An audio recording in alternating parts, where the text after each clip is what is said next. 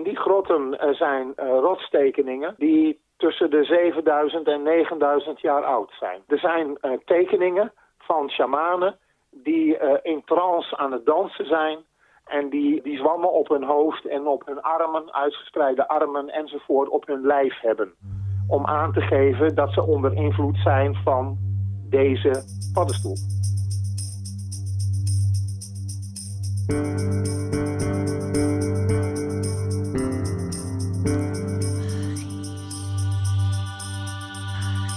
Welkom bij weer een nieuwe aflevering van Magisch Nederland. We gaan straks luisteren naar een gesprek dat ik heb gehad met Gerrit-Jan Keizer over de invloed van de vliegenzwam in de evolutie van de mens en de rol die deze vliegenzwam speelde in de ontwikkeling van de wereldgodsdiensten, met name het vroeg christelijk geloof. Tijdens dit gesprek haalde Gerrit-Jan Keizer een aantal voorbeelden aan van kunstuitingen waarop deze vliegenzwam staat afgebeeld. Foto's hiervan zijn te zien als je deze podcast op YouTube of via de website magischnederland.nl bekijkt en beluistert. Veel plezier. Vandaag praten we met Gerrit-Jan Keizer. Gerrit-Jan Keizer, geboren in 1950, is van origine klinisch psycholoog en omgevingstechnoloog en heeft al zodanig 17 jaar in verschillende functies in de institutionele geestelijke gezondheidszorg gewerkt. Na de publicatie van zijn in acht talen verschenen Paddenstoelen-encyclopedie in 1996 werkte hij als mycologisch en bosecologisch onderzoeker, consulent en docent. Hij is vertaler, bewerker van boeken over bomen en paddenstoelen en auteur en co-auteur van diverse boeken en artikelen op mycologisch en bosecologisch gebied, die hij van ruim duizend foto's voorzag. Daarnaast is een in twee talen uitgebrachte interactieve CD-ROM van zijn hand verschenen, waarvan de Nederlandse versie met de foto's integraal op de paddenstoelen-site www.soortenbank.nl van Naturalis ETI Bioinformatics is gepubliceerd. Verder doet hij al jaren onderzoek naar planten, paddenstoelen en zwammen die psychoactieve stoffen bevatten en de invloed die het gebruik ervan heeft op de ontwikkeling van de wereldgodsdiensten, in het bijzonder van het vroeg christelijk geloof. De laatste jaren richt hij zich met name op de rol die de vliegenzwam heeft gespeeld in de door de katholieke kerk overgenomen shamanistische rituelen en ceremoniën. Gerrit-Jan Keizer, welkom bij de podcast. Dankjewel. Ik zie een klein beetje op, in een positieve manier dan, tegen dit gesprek. Ik heb niet vaak uh, iemand tegenover mij, in dit geval even via de telefoon, uh, die dermate erudiet is op bijzonder veel gebieden. Laten we even beginnen met jouw, vind ik, bijzonder interessante loopbaan. Klinisch psycholoog, omgevingstechnoloog en dan mycoloog bosecologie. Kun je wat vertellen hoe, hoe deze loopbaan tot stand is gekomen? Nou, wat vooral belangrijk is uh, in dat verband is dat ik altijd geïnteresseerd ben in de samenhang tussen verschillende organismes. En dat is uiteindelijk uitgemond in dat ik me heb bekwaamd in ecosysteemtheorie. En het verbindende element in alles wat ik gedaan heb, is altijd ecosysteemtheorie geweest. Dat zit zowel in de systeem- en communicatietheorie. Daar heb ik als, als therapeut in gewerkt. Ik heb uh, verschillende dingen gedaan als gedragsbioloog, als etoloog. En omgevingstechnoloog daarin heb ik me bekwaamd in uh, de invloed die de ruimtelijke omgeving heeft op het gedrag van mensen. Dus dat soort aspecten van systemen. En als mycoloog, bio, uh, bosecoloog zit ik alleen maar in de ecosystemen. Op een andere manier valt daar niet over te praten. Toen jij begon als klinisch psycholoog, had je, had je toen ook al uh, in gedachten van welke kant je wat dat betreft op wilde? Ja, de, de, voor een deel. In de tijd dat ik nog studeerde, als, uh, voordat ik afstudeerde als klinisch psycholoog, in die tijd is onze dochter geboren. En op dat moment had ik mijn eerste spiegelreflexcamera aangeschaft. Ah. Uh, met de bedoeling om bijvoorbeeld foto's van de bevalling te maken en uh, van haar en mijn vrouw na afloop en noem maar op. Nou, de bevalling was zo heftig dat de camera niet uit de hoes geweest is. En toen moest ik daarna iets vinden om te fotograferen. En ik had een vriend en die wist wel iets van paddenstoelen. Ik was toen al begonnen met uh, bijvoorbeeld vlinders, planten, dat soort dingen, insecten te fotograferen. Maar uh, het vervelende van al dat soort organismes is dat ze nooit stilzitten. nee. Ze vliegen elke keer weg. En je bent voortdurend bezig met je weer te verplaatsen om een plaatje te kunnen maken. En via die vriend kwam ik erachter dat je bij paddenstoelen altijd uitgebreid je gang kan gaan. En zelfs als het vandaag niet zo de moeite waard is, morgen terug kan komen om het nog een keertje over te doen. Ja. En het is dus begonnen met fotograferen van paddenstoelen. Op een gegeven moment, ik had een boekje, een Elsevier paddenstoelengids. En, uh, en langzaam maar zeker kwam ik erachter dat er ongeveer een derde van alles wat ik aantrof niet in dat boekje stond. En ik wilde het toch compleet hebben. En toen ben ik uh, andere boeken gaan aanschaffen, maar het belangrijkste op dat moment is geweest dat ik uh, lid werd van een KNV paddenstoelenwerkgroep en dat dat overging in dat ik lid werd van de Nederlandse Mycologische Vereniging. En toen met die clubs op werkweken ging en op die manier dus verder werd geïntroduceerd in de mycologie. En daar is mee begonnen en toen is het nooit meer gestopt. In de tijd dat ik als klinisch psycholoog in Nederland werkte, werkte ik al vrij snel maar vier dagen en de vijfde dag liep ik buiten rond. En op die manier is ook dat eerste boek tot stand gekomen. Op een gegeven moment werd ik gebeld door een uitgever en die zei van ik heb van uh, een auteur die voor mij andere boeken verzorgt begrepen dat jij nogal veel paddenstoelen uh, foto's hebt. Zou je daar een boek over kunnen maken? En dat werd dus die uh, bekende Rebo-encyclopedie, die uiteindelijk zelfs in acht talen verschenen is. Ja, toen, toen was er geen houden meer aan. Toen, toen ben ik op een gegeven moment ben ik uit de gezondheidszorg gestapt. En ik ben als mycoloog, bosecoloog, mijn adviesbureau gaan uh, uh, runnen. En vanaf dat moment tot twee jaar geleden, zeg maar, is dat mijn vak geweest. Dus vanuit het ongeduld van het fotograferen van insecten naar een autoriteit op het gebied van uh, de mycologie in Nederland? Ja, en dan met name de, de relaties tussen bomen en paddenstoelen en zwammen. De rol die paddenstoelen en zwammen in boomsoort eigen ecosystemen, dat is een term die ik heb geïntroduceerd, spelen.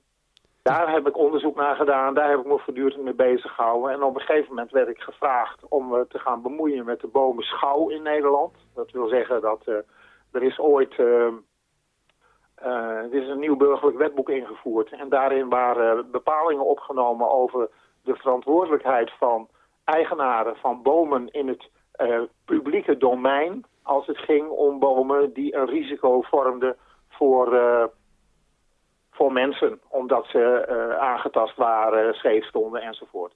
En ik ben me toen gaan bekwamen in de effecten die paddenstoelen en zwammen hebben op stabiliteit, maar ook op conditie van bomen. Hm. En daarmee heb ik dan met name mijn geld verdiend. En het laatste boek wat ik over dat onderwerp geschreven heb, dat heet Mycological Tree Assessment.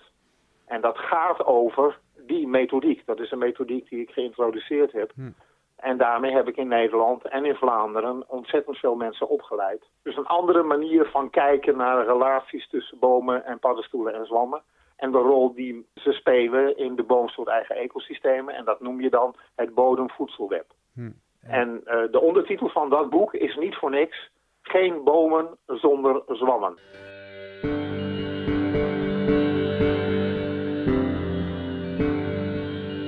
Gaan het uh, hebben over de, de entheogene stoffen. Dus dat ja. zijn de stoffen die in uh, paddenstoelen zitten.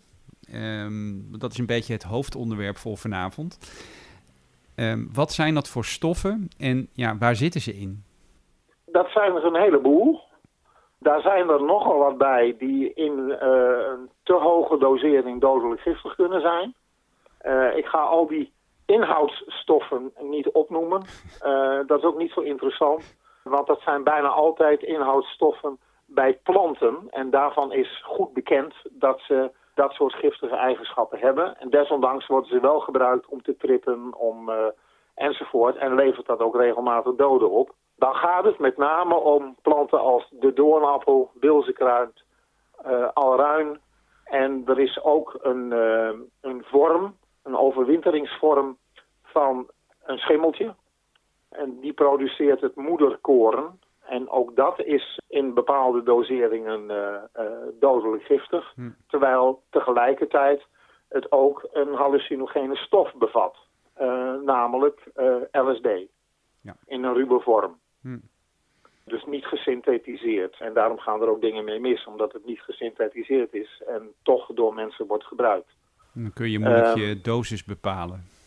Wat zeg je? Dan kun je moeilijk je dosis, de, de, je shot... Uh, ja, maar er zit ook veel te veel vervuiling in met andere stoffen die, uh, die slecht voor je zijn.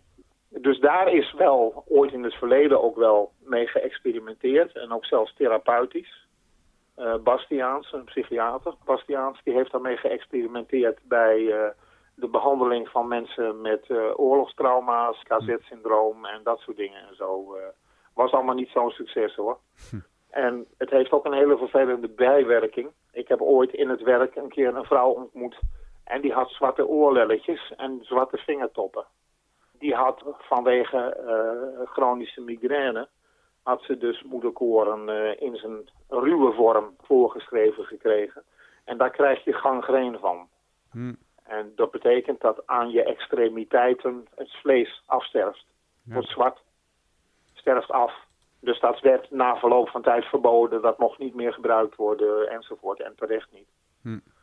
Als ik het heb over entheogenen, uh, dan heb ik het, dat is ook mijn specialisme, uh, dan heb ik het met name over de entheogene soorten uh, onder de paddenstoelen en zwammen. Ja. En dat zijn er niet zo vreselijk veel, tenminste niet zo vreselijk veel die ook tot gebruik hebben geleid. Hm. Er zullen er ongetwijfeld meer zijn, maar mensen zijn bij een aantal soorten uitgekomen en zijn toen ook gestopt. Hm. En zijn dat blijven gebruiken op heel verschillende manieren. En de... en de belangrijkste zijn de stoffen die in vliegenzwammen en hun verwanten. Het is niet alleen de vliegenzwam, maar ook de panteramaniet en de bruine amaniet. En uh, zo zijn er nog een paar, die hebben ook die inhoudsstoffen. En dan gaat het met name om muskimol, heet, dat, heet die inhoudsstof. En daarnaast heb je de zogenaamde uh, kaalkopjes, psilocibees. Ja. En die hebben een hele andere traditie. Dat is, uh, het heeft ook een beetje te maken met hoe ze over de wereld verdeeld zijn en waar ze het makkelijkst en het vaakst voorkomen. Hm. In West-Europa is er weinig ervaring met uh, psilocybine, dus met die kaalkopjes. kaalkopjes En dat heeft ook te maken met dat die kaalkopjes bij ons heel erg klein zijn. En ook nog maar een aantal soorten van die kaalkopjes, dat zijn de zogenaamde blauw-groen verkleurende, die inhoudstoffen hebben, dus psilocine en psilocybine, in hun hebben. In Europa en ver naar het oosten, vanuit West-Europa, is vooral de traditie van de heilige paddenstoel, oftewel de vliegerswam. Dat is de rood uh, met witte stippen, hè? Vanaf heel lang geleden al geïntroduceerd. En die psilocybees, die tref je uh, in onze omgeving met name aan in uh, de landen rondom de Middellandse Zee, Noord-Afrika, Spanje enzovoort. Daar tref je de meeste van die soorten die hallucinogeen zijn aan. Uh, en verder vind je die vooral in Midden- en Zuid-Amerika bijvoorbeeld. Hm. Dus in de Maya-cultuur, Inca-cultuur, Aztekencultuur werd driftig gebruik gemaakt van een aantal hallucinogenen, waaronder dus ook peyote, een, uh, een cactus, maar ook heel veel van de verschillende soorten psilocibees die in die regio's voorkomen. Hm.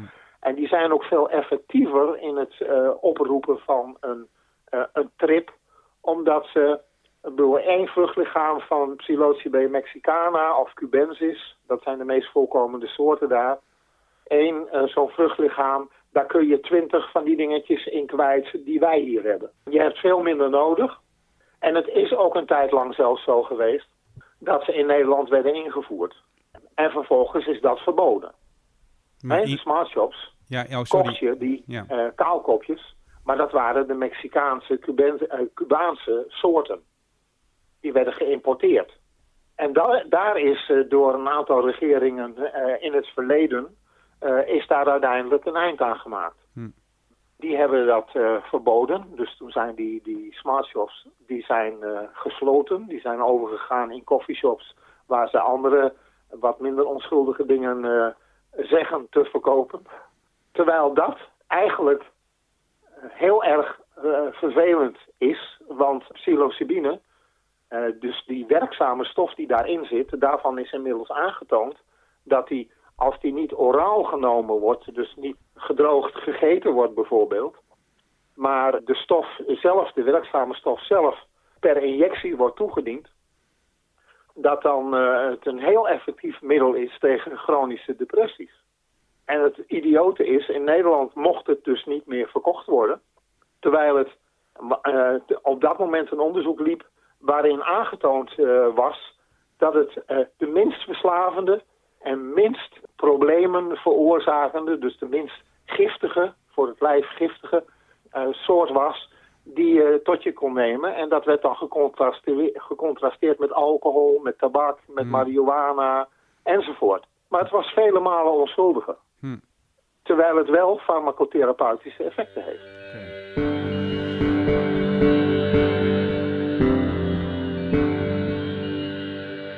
voordat we even gaan naar de invloed van deze stoffen op de ontwikkeling van de mens, ja. kun je misschien nog even iets vertellen over, ik vond het ook fascinerend, uh, de ontwikkelingsstadia van, uh, van een paddenstoel, van bijvoorbeeld de vliegenzwam. Want ze groeien niet, hè? Nee, ja, tenminste, een deel groeit niet. Hm. Meerjarige houtzwammen bijvoorbeeld, die groeien wel. Die maken elk jaar een nieuwe laag met buisjes of lamellen. Uh, en op de oude laag. Dus daar, die, die kunnen dus ook heel groot worden, want die, daar kunnen elk, elk jaar weer opnieuw lagen aan worden toegevoegd. Maar bepaalde eenjarige soorten, en een bekende is dan de vliegerzwam, die groeit niet. Die ontstaan, er zit mycelium, zwamweefsel, een zwamvlok in de bodem, die in contact staat met de wortels van een boom. En dat kan bij de vliegerzwam kan dat van alles en nog wat zijn. Het is heel bekend van, van dennen en van uh, sparren en van berken enzovoort. Dat daar vliegenzwammen bij kunnen groeien. Maar dat kan bij nog veel en veel meer. En dat is ook per regio heel specifiek. We, we hebben van die vliegenzwam hebben we drie zogenaamde clades, noemen ze dat. En wij hebben de West-Europese, maar er is ook een, een Siberische die overgaat via Alaska in Noord-Amerika. En er is een, uh, een zuidelijke, en die komt dan uh, zeg maar vanaf Mesopotamië en dan richting Vietnam. En dan helemaal naar het zuiden, naar Australië en Nieuw-Zeeland en zo voor. En daar leeft hij dan ook met andere boomsoorten samen. Boomsoorten die hier bijvoorbeeld niet voorkomen. Hm. Eucalyptus komt hier niet voor. Uh, en als je hier eucalyptus aanplant, zal er ook nooit een vliegenzwam bij komen, want het is de verkeerde klade. okay. Ja, terwijl uh, die dus in Australië wel bij eucalyptus voorkomt. Wat gebeurt er nou? Ergens in de tijd uh, beslist dat mycelium op grond van de voedingsstoffen die het vanuit de boom aangeleverd krijgt, de suikers, beslist, laat ik nu maar eens in voortplanting gaan investeren. En daarvoor heeft hij dan een vruchtlichaam, een voortplantingsorgaan nodig. En dat is de paddenstoel. Hm. Daar zitten de sporen in en daarmee verspreidt hij zich dus weer over afstand. Als hij dat doet, dan maakt hij op dat mycelium een knopje. En dat noem je een primordium. De voorfase van dat het een paddenstoel wordt. Dus een soort knopje. Dat knopje wordt steeds groter. En dat knopje komt op een gegeven moment half boven de grond. En ziet er dan uit als een gouden ei. Dat speelt in de hele mythologie rondom die paddenstoel ook een belangrijke rol. Want dat is uh, niet alleen maar het gouden ei, maar dat is de Philosopher's Stone. De steen der wijzen. Hmm. En als zodanig wordt die ook geoogst en uh, als hallucinogeen gebruikt. Daarin zit in miniatuur de hele paddenstoel. Die zit in dat knopje. Dat knopje heeft een vlies wat om de hele paddenstoel heen zit. En als die paddenstoel tevoorschijn komt, en da dat knopje breekt, dan komt de rode hoedhuid onder de witte stippen tevoorschijn. En die witte stippen, dat is een restant van dat velum, dat vlies wat om het hele ding heen gezeten heeft. Hm. Daarnaast is er nog een tweede vlies. Dat heeft van de hoedrand naar de steel gezeten en heeft uh, voorkomen dat de lamellen, de sporenvorming op de lamellen te vroeg op gang kwam. Dat moet eerst open gaan en dan pas, komt die, dan pas wordt het, ook, het weefsel ook aangemaakt om sporen te kunnen produceren. En daar zit een hele mythologie omheen. In de zin van, de heilige graal is identiek aan wat ik net beschreef. De heilige graal is die paddenstoel die helemaal tot ontwikkeling is gekomen en als rood met witte stippen boven de grond staat. Hm. En dan wordt die ook als zodanig geoogst en dan wordt die hoedhuid met name, daar zit de muskimol in, die wordt die hoedhuid met name gebruikt om te trippen. En dat is dus ook de paddenstoel van de shamanen. Om je een voorbeeld te geven van hoe ingewikkeld dat tegenwoordig kan zijn.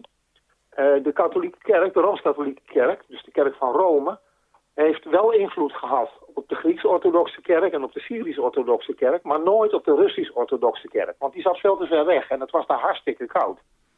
Dus daar gingen die kardinalen echt niet naartoe. Daardoor heeft zich binnen de Russisch-orthodoxe kerk, en met name in Kamchatka en die omgeving, dus echt Oost-Siberië, ja. uh, heeft zich een andere traditie ontwikkeld dan wat wij hier in het Westen gewend zijn. Het is daar zo dat op het moment dat iemand iets te vieren heeft, een huwelijk, een, uh, een, een, een, een echte verjaardag, dus 50 worden bijvoorbeeld, dat soort dingen, dus heugelijke tijden, dan komt s morgens eerst de Russisch-orthodoxe priester. Die komt daar zijn prevalementje opzeggen. En, uh, en uh, zwaaien met zijn, uh, met zijn wierook yeah. enzovoort. En als die weg is, dan komt de sjamaan. En dan smeert men zich in met heksenzalf.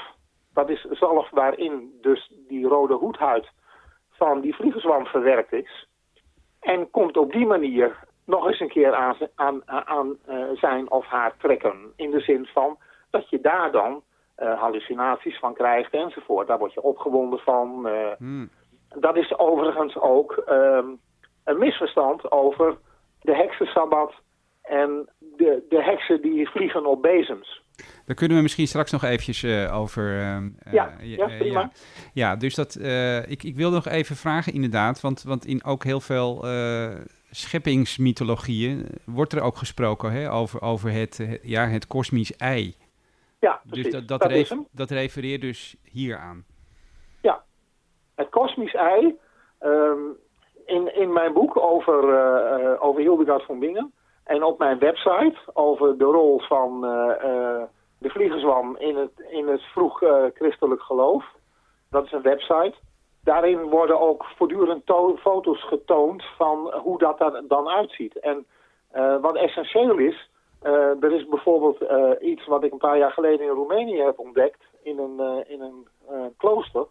Daar is een, een zeer overtuigende afbeelding van Petrus en Michael, die tegenover elkaar staan in een, een, een manshoge fresco. waarbij ehm, Petrus in de ene hand de sleutel heeft van de hemelpoort en in de andere hand een doorgesneden primordium van een vliegerswand. Als die, dat ding nog helemaal dicht zit en je snijdt hem door, dan krijgt hij een hele specifieke structuur. En dan zie je ook dat rode streepje zie je onder die witte bovenste huid zitten. En dat houdt hij in zijn hand en biedt hij aan Michael aan. Oftewel, ze delen het kosmische ei.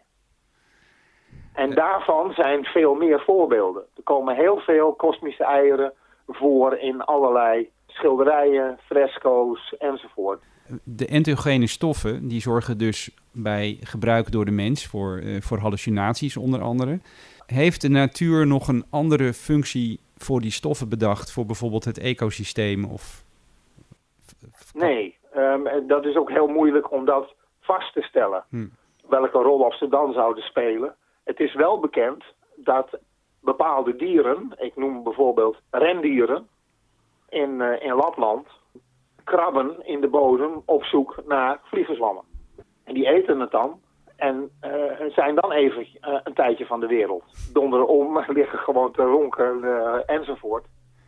Omdat ze onder invloed daarvan zijn. En sterker nog, er zijn ook wel verhalen over dat die rendieren dan achter iemand aanlopen als die gaat piezen.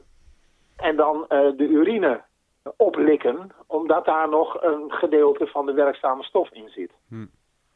En dat dat zo is, dat is ooit ook aangetoond.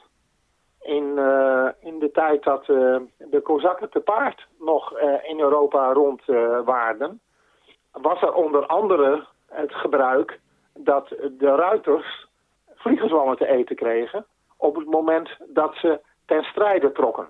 En dan wel gedroogde vliegenzwammen. Dan is het effect iets minder dan wanneer je het echt vers eet. Want dan hm. word je er ook heel beroerd van. En gedroogd heeft dat een minder effect. Daar was het zo dat als er te weinig vliegenzwammen waren om uh, ook het voetvolk mee te voeden, dan dronk het voetvolk de urine van de ruiters. Oké. En had dan tenminste ook nog enig effect daarvan, omdat die musky mol niet volledig wordt afgebroken. Hm. Een ander verschijnsel wat algemeen erkend wordt, zijn de zogenaamde stoned apes.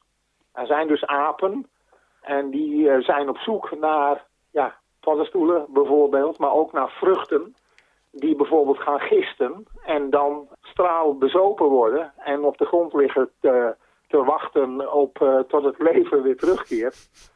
Dus er zijn wel bewijzen van dat in de natuur, in ecosystemen, er bepaalde gebruiken ontstaan zijn. Maar welk effect of het op het ecosysteem zelf heeft, daar is niets over bekend.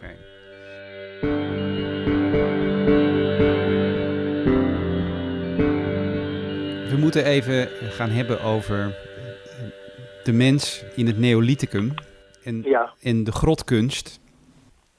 In het Neolithicum, rondom de Middellandse Zee en met name Noord-Afrika in het begin. En dat, was, dat begon zo'n 11.000 jaar voor het begin van onze jaartelling. Woonden volkeren die in grotten leefden. Van die volkeren is uh, bekend dat ze uh, hallucinogene stoffen tot zich namen. En dat bleken achteraf op grond van muurschilderingen, grotschilderingen, tekeningen die ze gemaakt hebben in die tijd, bleken dat psilocybes te zijn. Dat waren kaalkopjes. En er is ook vast te stellen wat dat dan ongeveer geweest moet zijn. Want er komt daar in dat gebied één soort voor die blauw-groen verkleurt. En die heeft dus die actieve stof waarvan de shamanen daar waarschijnlijk als eerste of misschien zelfs wel als enige gebruik van gingen maken. Hm. De eerste bewijzen daarvan zijn te vinden in de grotten van Tassili Nanier. Dat ligt in Algerije. In die grotten eh, zijn uh, rotstekeningen die tussen de 7000 en 9000 jaar oud zijn. Eh, die mensen die hadden onder andere shamanen onder zich. En er, was, er zijn tekeningen van shamanen die in trance aan het dansen zijn. En die, die zwammen op hun hoofd en op hun armen, uitgespreide armen enzovoort, op hun lijf hebben. Om aan te geven dat ze onder invloed zijn van deze paddenstoel. Dus dat zijn hele oude tekeningen, mm weergaves van de relatie tussen gedrag van een sjamaan en de stof die hij tot zich heeft genomen. Hm. En daar begint het dus. Dat zijn de oudste bekende bewijzen van de relatie tussen psilocybes en shamanisme. Ja. Noord-Afrika, daar speelde zich vervolgens het volgende af. Eh, je had daar tot dicht aan de Middellandse Zee, had je daar woud, oerwoud. In ieder geval heel veel groen, bomen enzovoort. En op een gegeven moment heeft zich daar de verwoestijning ingezet. En die mensen die daar toen woonden, in Tassili, die werden van hun plek verdreven. Die moesten daar weg, want er kon daar niet meer gejaagd worden, er kon daar niet meer geoogst worden enzovoort. Dus ze dreigden daar te verhongeren. En toen zijn ze via Gibraltar zijn ze overgestoken naar Zuid-Spanje. Hm. En een paar jaar geleden die van Tassili die waren al langer bekend. En een paar jaar geleden hebben een aantal mensen, waaronder een mycoloog, ontdekt dat in grotten van Selva Pascuala, dat ligt daar in Zuid-Spanje, dat daar ook murals zijn, ook van die tekeningen op de wand aangebracht. En dat zijn dan weer de volgende bewijzen van dat dat, dat volk gebruik maakte van die dingen.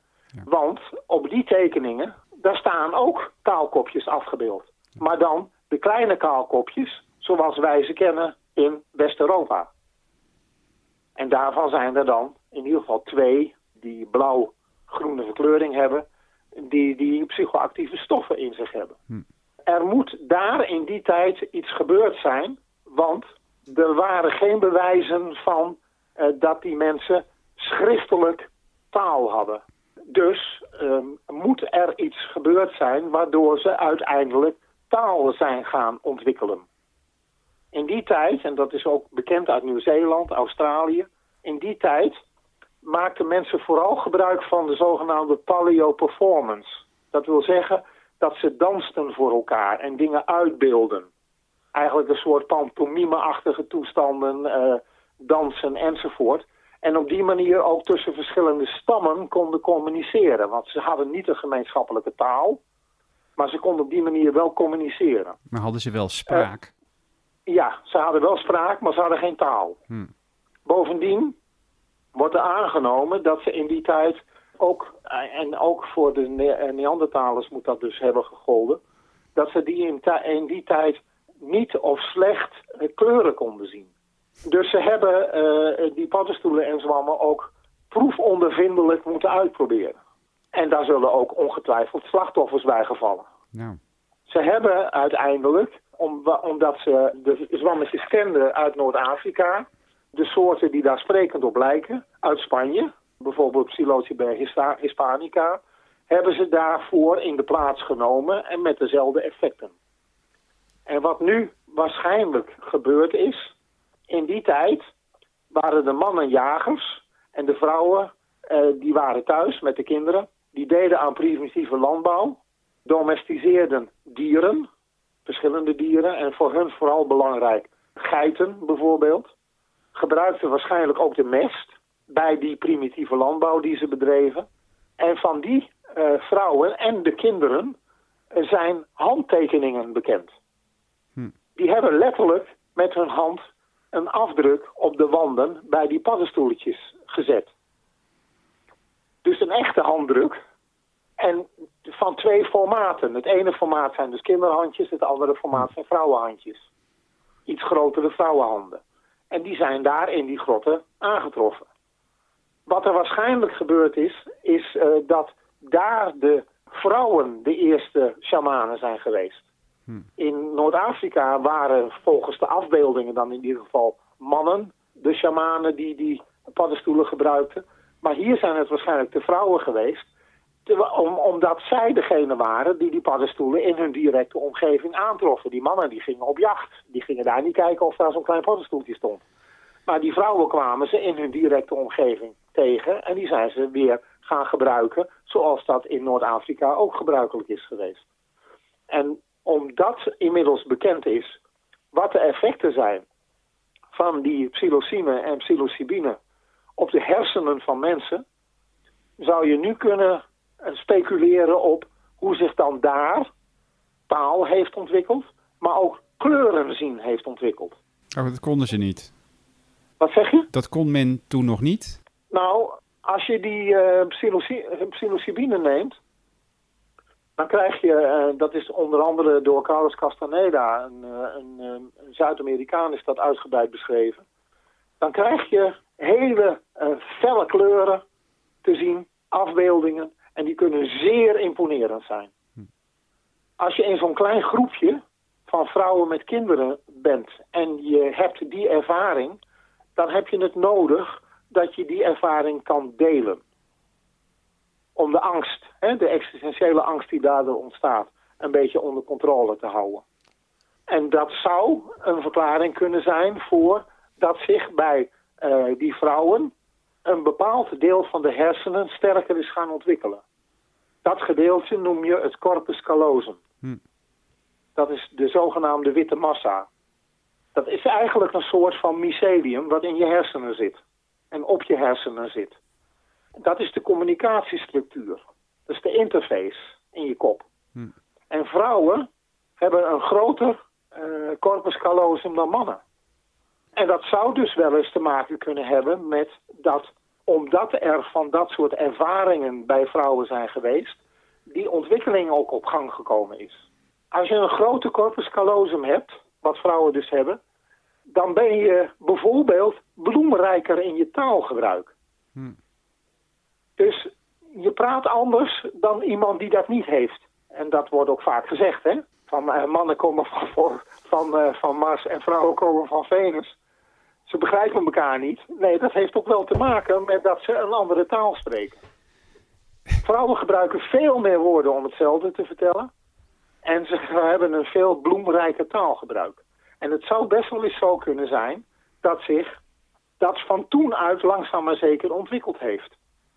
En dat dus die paddenstoeltjes, die zwammetjes, mede verantwoordelijk of verantwoordelijk zijn geweest voordat zich langzaam maar zeker taal is gaan ontwikkelen.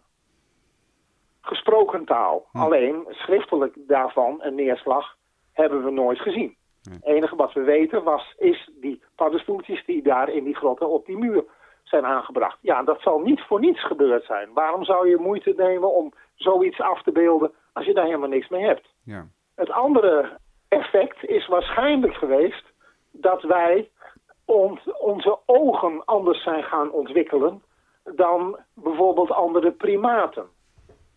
Wij zijn het enige zoogdier met oogwit. Oogwit heeft een hele belangrijke functie.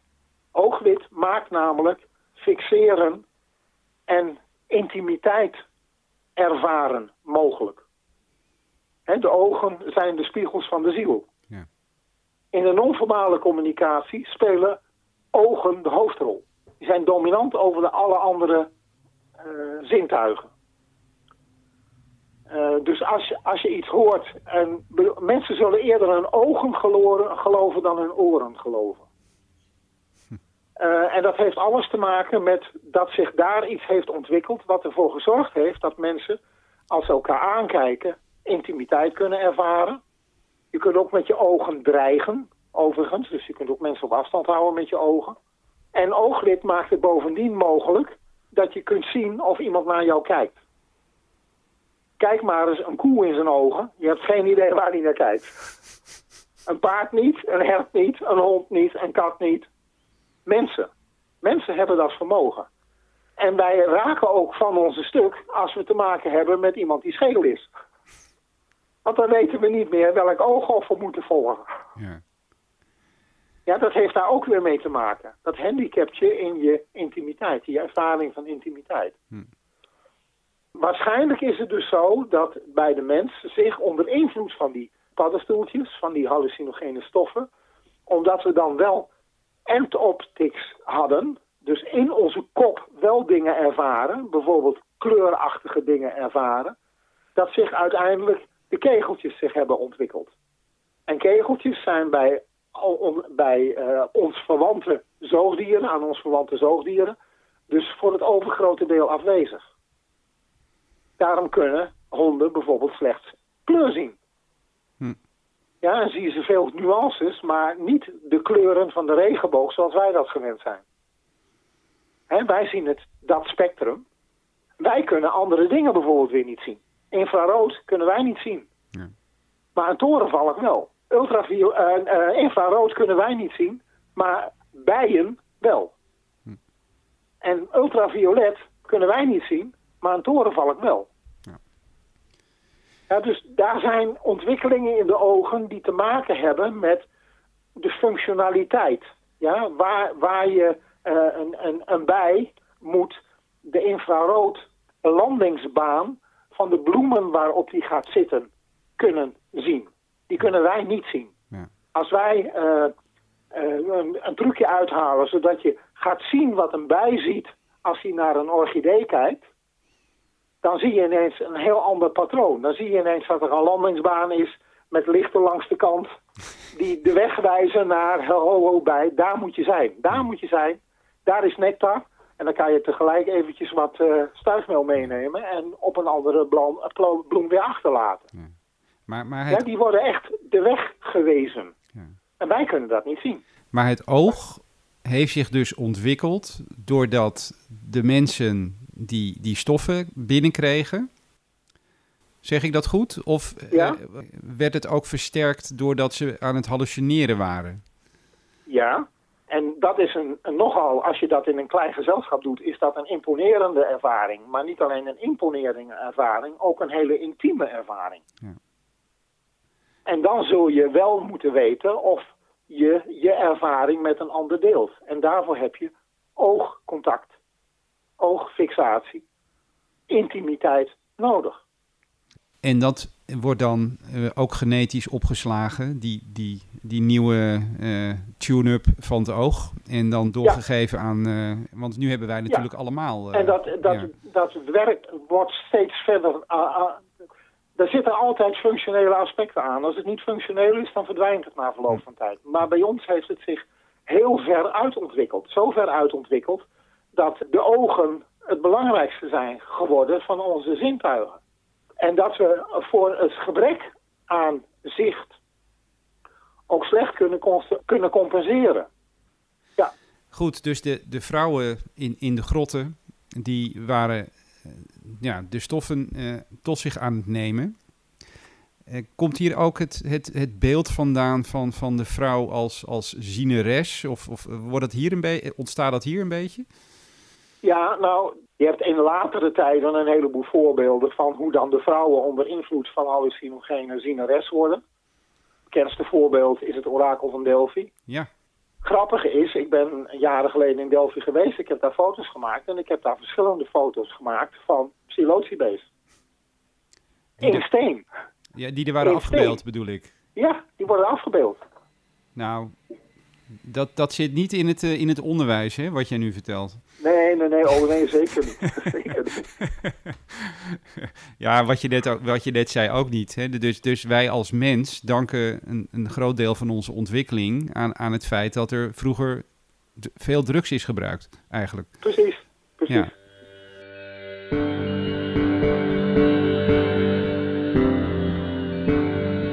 Uh, wat we in Europa heel veel hebben zijn afbeeldingen van vliegerswammen in een context die religieus is. En heel veel die te maken hebben met het vroege christendom. Rituelen die er al waren, die werden overgenomen. De shamanistische rituelen die werden overgenomen en die werden vervolgens geïntroduceerd in de kerk. Daar zal ik zo meteen nog wel wat over zeggen. Ja. Waar je dat dan aan kunt zien, wat dat dan precies is geweest. Dat is één aspect. Het andere aspect zijn de psilocybes. Daar hebben we in West-Europa relatief weinig voorbeelden van. Maar dat heeft waarschijnlijk ook te maken met dat het hier van die pokken kleine persdingetjes zijn. Ja. En niet van die grote jongens zoals ze dat in Midden- en Zuid-Amerika gewend zijn. Maar ze werden wel gebruikt. En er zijn een paar bewijzen daarvan. En een van de belangrijkste is de Domkerk van Hildesheim daar zijn bronzen deuren. En op die bronzen deuren is, en die zijn er 1060 zo'n beetje, op die bronzen deuren zijn, uh, is de verdrijving van Adam en Eva uit het paradijs voorgesteld. In twee verschillende kaders van die deuren. En daar is iets opvallends aan de hand. Want daar wordt namelijk achter Adam en Eva niet een vijg afgebeeld, en niet een appelboom afgebeeld. Maar daar, wordt, daar worden drie stelen van een psilocybe afgebeeld. Met op één nog dat puntige hoedje. Daar worden dus puntige kaalkopjes, heet, je die, heet die soort. Die wordt daar afgebeeld. En die twee stelen die uh, leeg zijn, daarvan is het hoedje geplukt. En houden Adam en Eva allebei een hoedje voor hun schaamstreek. Ik, ik, ehm, ik, ik, ik, ja, we komen nog even te spreken hè, over, over die, die symboliek in de kunst. Maar ik, ik vraag me dan af van... er wordt natuurlijk opdracht gegeven voor kunstwerken. Dus wat, wat, wat, wat is dan vaak de achterliggende, de gedachte erachter om, om, hè, om dat af te beelden? Nou, dat dat uh, nog te maken heeft. In die traditie, 1060, hè? Ja. 1060. Dat is voor de geboorte van Hildegard. Hildegard was de laatste door de Rooms-Katholieke Kerk getolereerde shamanen. Die was bovendien pigmentarius, noemt men dat. Een dealer in hallucinogenen en voorzag, voorzag uh, uh, hoge geestelijke en de uh, roodbaard enzovoorts van spulletjes. Daar ging ze ook op bezoek hè, bij roodbaard om spulletjes te brengen. Er zijn ook afbeeldingen van. Dat ze op de knieën voor hem ligt en dat ze hem iets aanbiedt. Alleen er staat niet bij wat ze hem aanbiedt. Maar ja, goed, ik bedoel. Als je iets weet van de achtergrond, dan weet je ook wat ze hem aanbiedt. Ja, ja, ja, ja. Kosmische eieren. Ja. De doop van Jezus. Wat wordt er dan aan hem gegeven? Wierook, mirre en goud. De geboorte van Jezus. Wat moet een babytje... Ja, de geboorte van Jezus. Ja. Wat moet een babytje van uh, een paar weken met goud? Uh, ja, er zal ook Wat wel... krijgt dat babytje? Gouden eieren. Oftewel, kosmische eieren. Ja. Oftewel, vliegerswand. En zo zijn er dus meer afbeeldingen in vroege kerkelijke kunst. Die heb ik allemaal gedocumenteerd en dat gaat veel te ver om daar ook nu Ja, ja. eh, eh, echt, eh, echt diep op in te gaan. Want dan moet je eigenlijk al die foto's erbij zien en Ja. die uitleg erbij krijgen. Maar dat is veel meer gebeurd. En het opvallende verder is dus dat wel nu dan, door mij ook weer ontdekte, bewijzen van het gebruik van psilocybes door Tutankhamon zijn vastgesteld. Dus wel die soort, dus weer dus niet de vliegerswam, maar wel eh, een psilocybe en onmiskenbaar als psilocybes afgebeeld op de, eh, op de hoofdrust van Tutankhamon. ja, want vertel... Waarom zijn die paddenstoelen op de hoofd- hoofdrust van Tutankhamon afgebeeld? Omdat ze een relatie hadden met dat hoofd. Ja, want waar, kwa- waar kwam jij de, eh, waar, heb jij dit ontdekt? De, wat, wat bedoel je? Dat is van Tutankhamon? Ja, ja, precies. Ja. In het, in het Oudheidkundig Museum in Leiden. En, en wat staat er dan eh, bij het verklarend bordje wat je dan daartegen... Nee. Niks.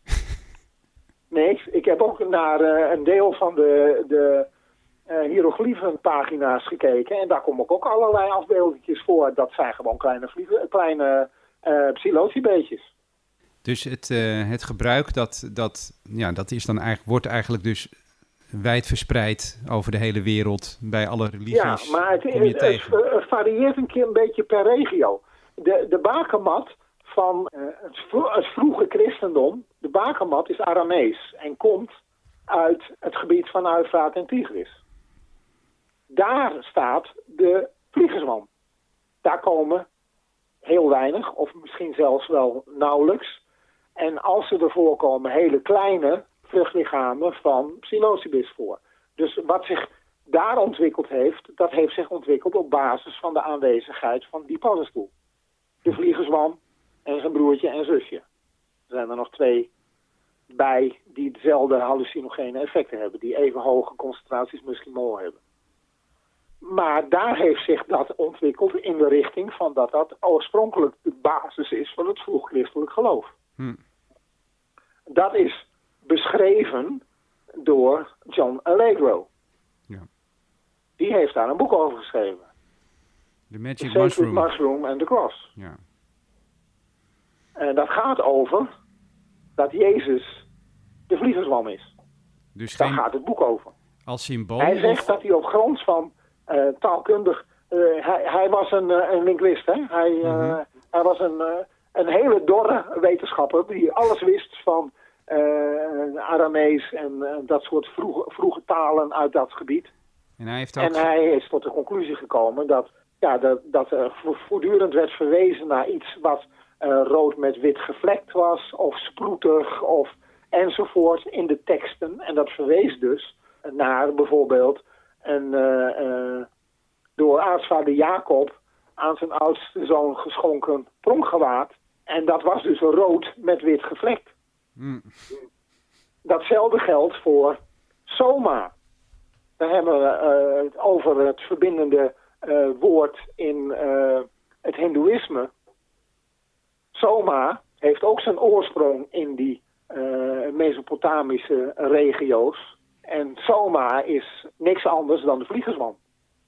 Dat is alleen maar een substituut voor de vliegerswam. En dat had vaak te maken met dat men de naam voor zoiets zelf niet wilde uitspreken, omdat het dan zijn kracht verloor. Hm. Dat is hetzelfde als dat vanaf de Inquisitie, en, en zeker vanaf de beeldenstorm, door de uh, kerk van Rome ontzettend veel bewijs van waar we het nu over hebben uh, vernietigd is. Hm. Dat gaat zelfs zo ver dat, uh, ik, heb, ik heb ook een bepaalde ontdekking gedaan in de Marienkirche van Lübeck, in een triptiek daar. Die triptiek bestaat bij de gratie van dat daar iemand het voor het zeggen had in de periode dat Luther bezig was eh, met de kerkstorm en overal opdracht gaf om alles kort en klein te slaan. En die man, die was, was een Lutheraan, maar die was het daarmee niet eens en die heeft er vervolgens voor gezorgd dat die kerk in zijn oorspronkelijke staat behouden is gebleven. En daardoor kunnen, kunnen wij daar nu dingen zien die we eigenlijk niet hadden mogen zien. Hmm. Die uh, kapot gemaakt hadden moeten worden, dan wel verwijderd hadden moeten worden en dan afgevoerd naar de kluizen van het Vaticaan. Maar... Er moet heel veel kunst uit die tijd, voor, voorafgaand aan de beeldenstorm, moet heel veel kunst uit die tijd moet, uh, weggehaald zijn uit die kerken. En daar moet heel veel van bewaard zijn gebleven, wat de moeite waard was tenminste. En dat moet allemaal liggen in de kluizen van het Vaticaan. Hmm. Er ligt in de kluizen van het Vaticaan wel meer. Namelijk erotische kunst. Daar liggen ze ook vol mee. Dat is ook allemaal uit kerken verwijderd.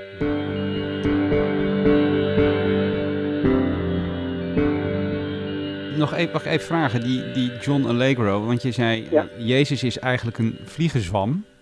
Maar ja. Eh, bedoelt hij dan ook te zeggen dat, dat hij als persoon niet heeft bestaan? Of, of, of nee, maar daar is ook geen enkel bewijs voor. nee, dat klopt. ja. Hij heeft als persoon niet bestaan. En God bestaat ook niet. ja, ik bedoel, het zijn verzinsels. Waarom zijn er zoveel wereldgodsdiensten die allemaal iets anders beweren? Ja. En waarom zou het christendom het dan bij het rechte eind hebben? Ja. Ja, dus eigenlijk... En waarom moet gelden wat het christendom verzonnen heeft? Want het heeft het verzonnen. Je hebt in de katholieke kerk, uh, en dat is in de, in, in de Grieks-orthodox, Russisch-orthodox en Syrisch-orthodoxe kerk, is dat anders georganiseerd. Je hebt in de katholieke kerk de hostie en de rode wijn. Mm En de communie. Het lichaam en het bloed van Jezus. Precies. Uh, nee, het, het lichaam, maar dat is dus alleen maar het bovenste deel, is het bloed. En het onderste deel, het witte, is de hostie. En op die manier doe je eigenlijk aan cannibalisme. Want dat is symbolisch voor Jezus. Dat is ooit eens een keer veranderd. Het was namelijk lang daarvoor, was het voorbehouden aan de priester om de sacramenten tot zich te nemen. En de sacramenten waren gedroogde vliegerswammen. Okay. Dat gebeurde achter het hoogaltaar. Maar dat gebeurde in de kerk ook achter een oxaal of dorsaal, uh, doxaal of oxaal. Dat is een soort wand die het, uh, het gepeupel afscheidt van de priester. In sommige kerken kun je dat nog steeds zien, waar dat gezeten heeft. Dat waren soms houten wanden, dat waren dingen met gordijnen, dat waren ook dingen met gedeeltelijk muren enzovoort. Maar je mocht geen kennis nemen van, als simpele ziel, die bovendien geen, uh, geen Latijn uh, verstond. Dus die, die ook niet snapte waar het over ging als er werd gepreekt. Je mocht daar geen kennis van hebben. En op een gegeven moment is dat gebruik gestopt. Toen zijn ze gestopt met die vliegerswam daarvoor te gebruiken. En toen hebben ze iets anders verzonnen en dat noem je de transsubstantiatie. Ze hebben dus de substantie veranderd. Hm. In plaats van de vliegenzwam in de gedroogde vorm, rood met wit, hebben ze daar de uh, hostie en de rode wijn voor in de plaats uh, genomen. En die werd dan vervolgens wel met het volk gedeeld.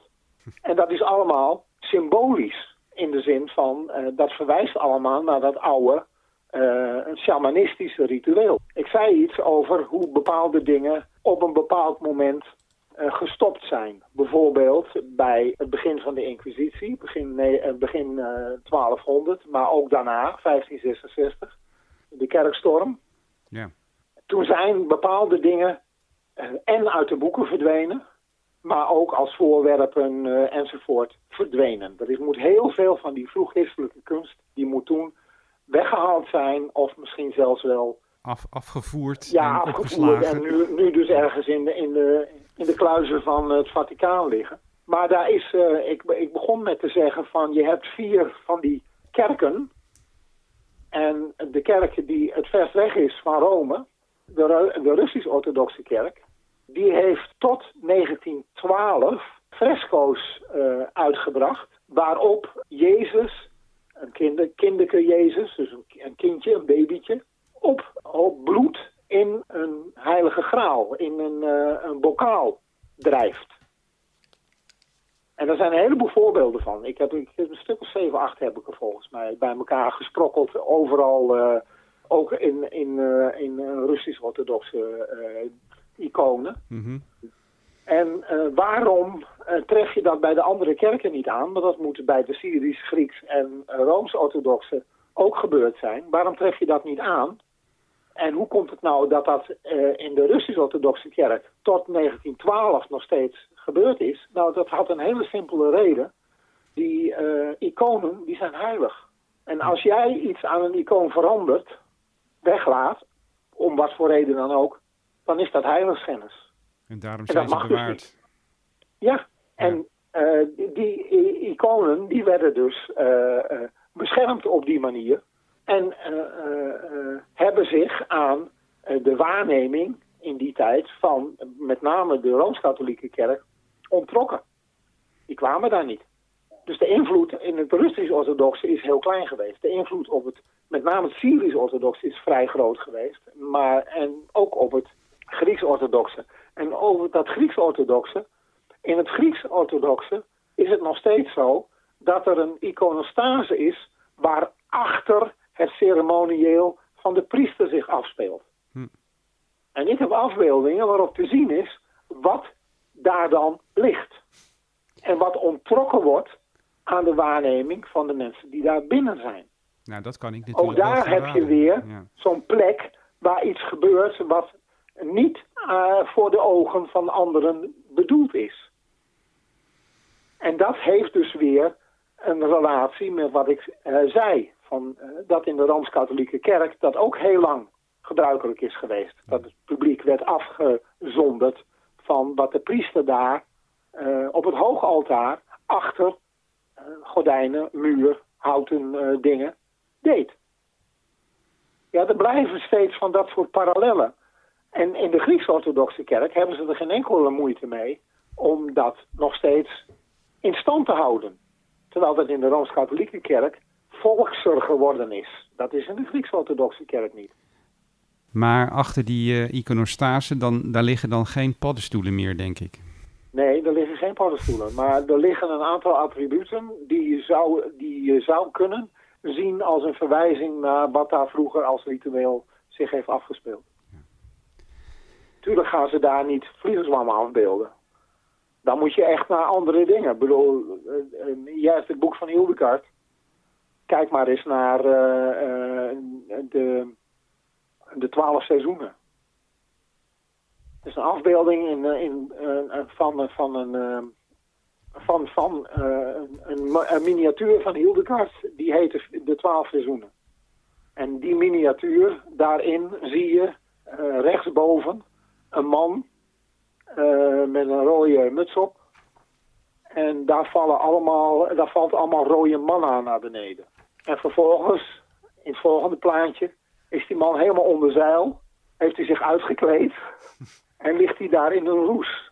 Met andere woorden, Hildekaart heeft daar keurig netjes afgebeeld wat er gebeurt als je de vliegenzwam tot je neemt. Ja. En dat zelfs in kleuren ook nog geaccentueerd. En dan zeg je niet wat er aan de hand is. Uh, als je de omslag van het boek neemt, uh, Hildegard in haar kluis met uh, de monnik naast die door het raampje naar binnen kijkt.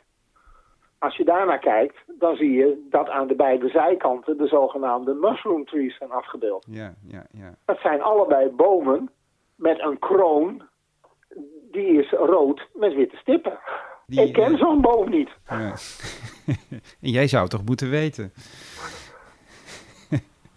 en die... je? Ik bedoel, het zal nooit heel erg ronduit op een uh, niet te, te, te, bestrijden manier worden gecommuniceerd. Hoewel, het kan heel ver gaan. Als je nou kijkt naar die uh, afbeelding van Petrus en je ziet wat hij in zijn hand heeft, ja, dat is onmiskenbaar. Dat is een kosmisch ei doorgesneden. Ja. Dat is gewoon een halve primordium van een vliegenzwam. Daar kun je niks anders van maken.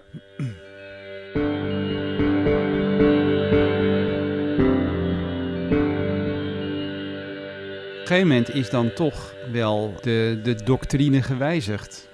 Naar van weg met eh, de paddenstoelen en we gaan nu naar de hostie. En, uh, en we, maar we gaan dan ook, uh, moet eigenlijk alles wat daar herinnert, moet verwijderd worden.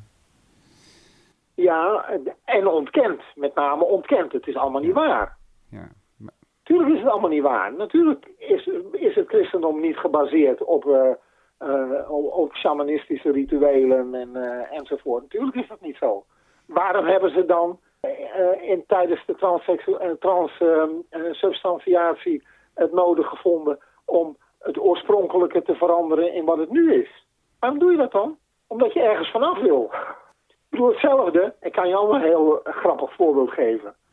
In de Bijbel komt de moeder van Maria niet voor. Die bestaat volgens de Bijbel niet.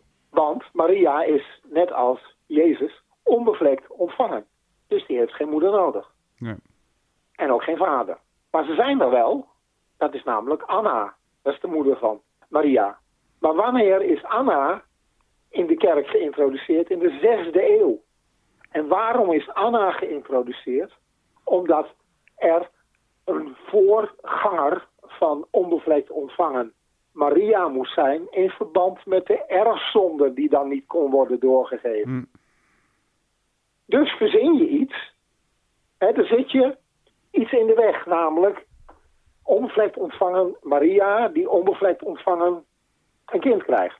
Maar daar moet dan toch nog iets voor zijn geweest. Nou, om te voorkomen dat die erfzonde van Maria, want die had zich, uh, die was zich, uh, die had de erfzonde van Adam en Eva op zich geladen. Ja? Dat moest dan weer van haar af, want zij is natuurlijk de heilige moeder. Dat, dat kun je zomaar niet hebben. Dus werden er voorgangers van haar verzonnen. En die voorgangers, die zijn vervolgens regelmatig afgebeeld. Maar dat was altijd alleen Anna. En die, die afbeeldingen noem je Anna te drieën. Dan is Anna en Maria en Jezus afgebeeld. Anna te drieën. Daar zijn er een heleboel van. Er is er maar één waarop ook de vader van Maria wordt afgebeeld. Dat is Joachim. En dat zie je op de triptiek in de uh, Marienkirche in Lübeck. En daar is iets heel vreemds aan de hand. Daar zit Jezus op een gouden schaal, met aan de onderkant lamellen, uh, op schoot bij Maria. Maria heeft achter zich en op de stoel zelf, de leuning van de stoel zelf, heeft ze uh, contact met de wortels van een boom. En waar komen die wortels vandaan? Die wortels die komen van het hart van Anna en Joachim. Hm. Met andere woorden, er is sprake van een relatie tussen een boom en Anna is de spar, de eeuwig groene. De spar, dat betekent Anna. Anna is degene die uh, daar wordt afgebeeld als de voorouder van Maria samen met haar man Joachim. Maar daar is geen sprake van onbevlekte ontvangenis, want dat gebeurt namelijk vanuit twee boomwortels. En wat voor een boom is dat? Dat is een spar, want er zijn op de wortels ook sparrenkegels afgebeeld. Vervolgens zie je dus dat dat van het hart van de vader en de moeder van Maria naar achter Maria de stoel verdwijnt. En wat je daar ziet is de levenscyclus van de vliegersman. Hmm. En daar wordt ineens helemaal geen, geen probleem meer gemaakt van die vader. En die vader zou dan ook een soort stamvader moeten zijn. Zo is dat helemaal niet. Die heeft waarschijnlijk helemaal niet zo georganiseerd. Die vader die wordt ongeveer wegge weggepoetst, genegeerd. Want die was niet nodig, want het is de zoveelste onbevlekte ontvangenis. We gaan even van het christendom nog even naar de heksen. En heksenzalf, eh, daar schrijf je over. Eh, en we hebben het over ja. ergot ook, of moederkorn. Ja, als je daarvan uh, nuttigt, dat zijn die, die zwarte dingen die in de plaats van, uh, van roggen bijvoorbeeld komen. En daar zijn heel veel, daar zit dus zowel een ruwe vorm van LSD in, als andere stoffen waarvan je heel vervelende symptomen krijgt. Zoals bijvoorbeeld dat je zwarte vingertoppen krijgt en je oorlellen zwart worden. Ja. En dat heeft weer een relatie met eh, dat er in de middeleeuwen nogal eens ehm, eh, vrouwen zijn geweest die eh, moederkoren binnen hadden gekregen en heel raar gingen doen. En dan vervolgens als heks op de brandstapel eindigden. en daar is een heel bekend voorbeeld van de heksenverbranding van Salem in de Verenigde Staten. Dus moederkoren was op zich niet zo niet zo heftig, tenzij je dus het moederkoren, de, de, naam alleen al, moederkoren verwijst naar dat vrouwen die moeite hadden met het krijgen van weeën en moeite hadden met bevallen, die kregen dat omdat ze daarvan ontspanden hmm. en makkelijker moeder konden worden. Dus dat was het koren om moeder mee te worden. Maar daar zijn dus vervelende dingen door gebeurd. Bijvoorbeeld die heksenverbranding van Salem. Maar er zijn daarna ook heel veel, heel vervelende dingen gebeurd die niet meer met die ergots geassocieerd waren.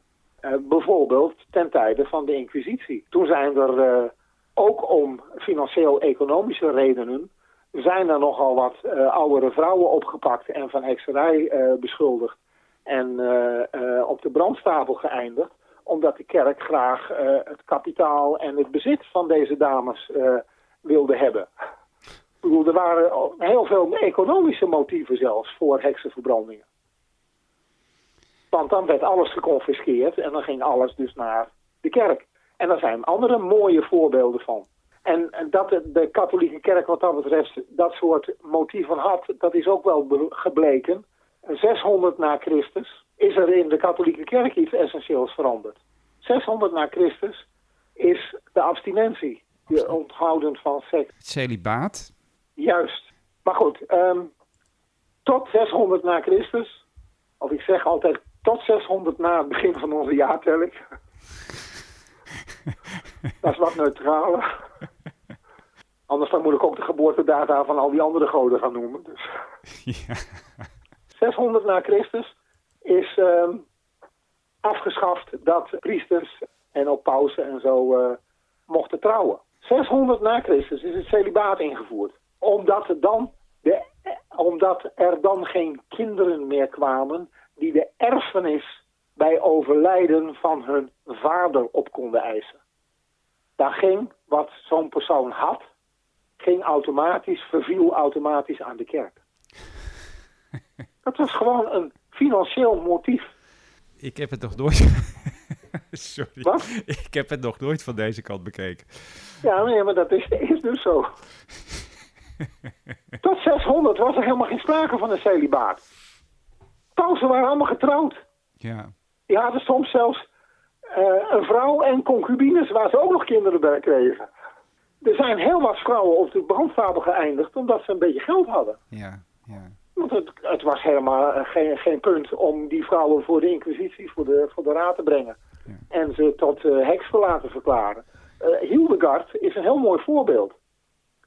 Hildegard uh, als Hildegard 25 jaar later geboren was en 25 jaar lang, langer had geleefd, dan was ze onder de inquisitie komen te vallen en dan was ze als heks op de bronstafel geëindigd. Hm. Ja, dat is ook in tijdsperspectief kijken naar van wat gebeurde er nou precies en wanneer gebeurde dat dan? Nou, één ding, ook nog even terug naar uh, de middeleeuwen, de vroege middeleeuwen en uh, de daaraan voorafgaande eeuwen. Op een gegeven moment is door de Benedictijner orde ingevoerd dat uh, monniken een tonsuur moesten dragen. En men heeft zich altijd afgevraagd waar dat in godsnaam goed voor was. Uh, en daar waren dan mensen die zeiden van nou, dat heeft te maken met dat je dan uh, de kale huid daarbovenop hebt. En dat je dan uh, niet gehinderd wordt in het contact met boven. Oh ja. Wat dat ook mag zijn. Bij, in het boek over Hildegard kun je zien hoe dat eruit ziet. Hè? Die Pentecostvlammen en dat soort dingen en zo. Waarbij bij Hildegard nogal opvallend is dat het niet van de hemel naar beneden komt, maar uit het dak van uh, de kluis naar beneden komt en op haar hoofd uh, aansluit. Dus daar zit ook uh, ergens kortsluiting, want het zou dus uit de hemel moeten komen. Zoals bij de Pentecost, hè, bij de Pinksteren bijeenkomsten. Okay. Um, maar er is een goede verklaring voor. En die verklaring die komt van John Allegro. En die is later ook bewaarheid, onder andere door uh, uh, dat soort onderzoek wat naar die neurobiologische aspecten uh, is gedaan. Die tonsuur is bedoeld om de hoedhuid, de rode hoedhuid van een vliegenzwam op te leggen. Dan kunnen namelijk, dan kan de muskimol, dan kunnen die psychoactieve stoffen via de hele fijne haarvaatjes die in je huid zitten rechtstreeks naar je hersenen. Hmm. En dan heb je geen last van al die kloterige bijwerkingen als je ze vers eet. Want dan ga je overgeven, je hebt buikpijn, je voelt je vreselijk beroerd, uh, noem maar op. En je hebt ook een tripervaring. Maar je moet wel even door, ergens doorheen voordat je zover bent. En als je nou op die manier rechtstreeks via de uh, fijne adertjes in de hoofdhuid die stof kan opnemen dan, dan heb je die vervelende ervaringen niet. En dat heeft John Allegro in zijn boek in de 70 jaren al beschreven. Hmm. Maar dat wordt tegenwoordig bewaarheid door allerlei dingen die er op dat gebied, uh, met name neurobiologisch gebied, worden gedaan. En het blijkt inderdaad zo te zijn dat dat die functie kan hebben gehad. Je hebt datzelfde bij, eh, en uh, gebruikte ook vliegenzwammen, maar die droogde ze niet. Die had ze zo. En die werd er dus hartstikke beroerd van. Naast dat ze dus die visioenen kreeg, die shows, uh, noem maar op. Maar die werd er ook beroerd van. En dat is ook beschreven van anderen die zo eigenwijs waren om het niet uh, eerst te drogen en daarna pas te consumeren. Want dat is wat de shamanen deden. De shamanen, die wisten wel hoe het zat. Die droogden ze eerst. En die droogden ze op de eindtakken van de fijnspar. Hmm. En zeker als ze meer hadden dan ze mee konden nemen naar huis... en nog een keer terug moesten om wat meer op te halen... dan lieten ze die op de... Je hebt zo'n fijnspar en die eindtakken die buigen helemaal af. Hmm. Dan heb je daar zo'n zo'n vensterbankje, zeg maar. En die legden ze daarop te drogen. En daar komen onze kerstbomen vandaan.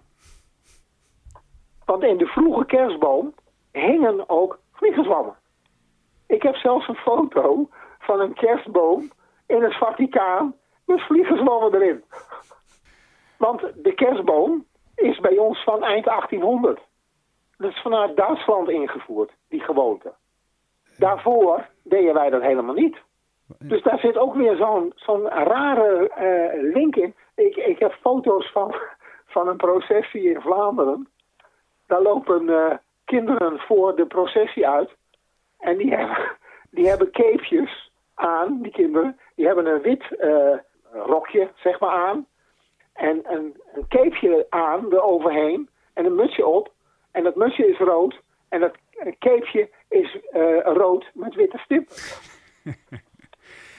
En die lopen dan in een processie mee. Oh, jongens. Ja. Dus als je het zoekt, vind je het ook wel. Ja, ja. Het is er nog steeds. Alleen, ja. Oh, zal, er ooit een tijd komen dat ze, dat ze dit zullen weten? Of willen weten? Ja, we, we hebben nu de, de entheogene stoffen hè, besproken en, en wat het zijn, waar we ze in vinden en wat voor rol het heeft gespeeld op de evolutie van de mens en op de evolutie, ik weet niet of het het goede woord is, maar in ieder geval op de ontwikkeling eh, van de wereldgodsdiensten. Nog een stukje over, over de heksen. We zijn nu, uh, Gerrit-Jan, een beetje aan het, aan het einde jij nog dingen die, waarvan je zegt van nou, dit, dit uh, heb ik nu niet genoemd en dat moet er nog in? Ik heb meegewerkt aan een boek van, van John Rush. Uh, en dat is uh, in een ander verband nog wel relevant. Ik heb daar een hoofdstuk in geschreven over Hildegard. Ja. Maar dat boek gaat zelf over entheogene en de ontwikkeling van cultuur, de antropologie en neurobiologie van extatische ex ervaringen. Ja, ja. heet dat boek, maar dan in het Engels. Het is niet in het Nederlands. Ik heb die voor me. En daarin kun je ontzettend veel vinden over de invloed op je hersenen. Uh, dat gaat puur daarover. Ja. Over neurobiologie. En hoe entheogenen aangrijpen, gaan grijpen op je hersenen uh, enzovoort. En hoe dat tot van alles en nog wat heeft geleid. En met name dus uh, hoe extatische ervaringen uh, kunnen worden getriggerd door uh, entheogenen te gebruiken. Ja. Zijn er nog projecten uh, waar, waar, je nu mee bezig bent? Ja, ik ben nog met een boek bezig. En dat grijpt terug op waar ik ooit begonnen ben.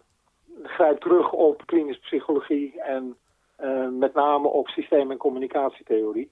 Ik ben een boek aan het schrijven dat heet Ruimtelijke relatiedefinitie, afstand en nabijheid in relaties. En dat is weer actueel geworden naar aanleiding van de corona-toestanden. Waarbij mensen allemaal op afstand moeten blijven, geen intimiteit met anderen meer kunnen ervaren enzovoort.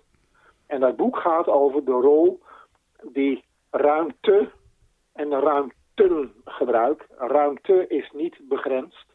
Ruimten is begrensde ruimte, muren, grenzen, dat soort dingen, materieel begrensd wat die uh, voor een rol in de intermenselijke communicatie spelen. En dan met name in de non-verbale communicatie spelen. Okay.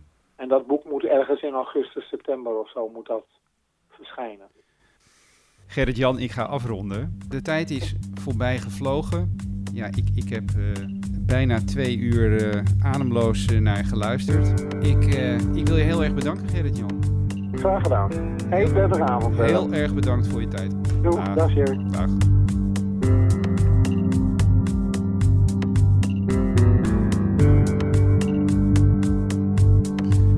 Je luisterde weer naar een aflevering van Magisch Nederland. Met dank aan onze gast Gerrit-Jan Keizer. Mocht je meer fascinerende afbeeldingen over dit thema willen bekijken, ga dan naar de volgende websites de vliegenzwam in en de geheimen van Hildegard von Bingen.wiebly.com. Op deze websites vind je tientallen schitterende afbeeldingen van fresco's, schilderijen, grotschilderingen en veel meer waarop met name de vliegenzwam een grote rol speelt. Linkjes van deze websites vind je in de show notes van deze aflevering en natuurlijk op magischnederland.nl. Dank voor het luisteren en over twee weken zijn we weer met een nieuwe gast. Tot dan!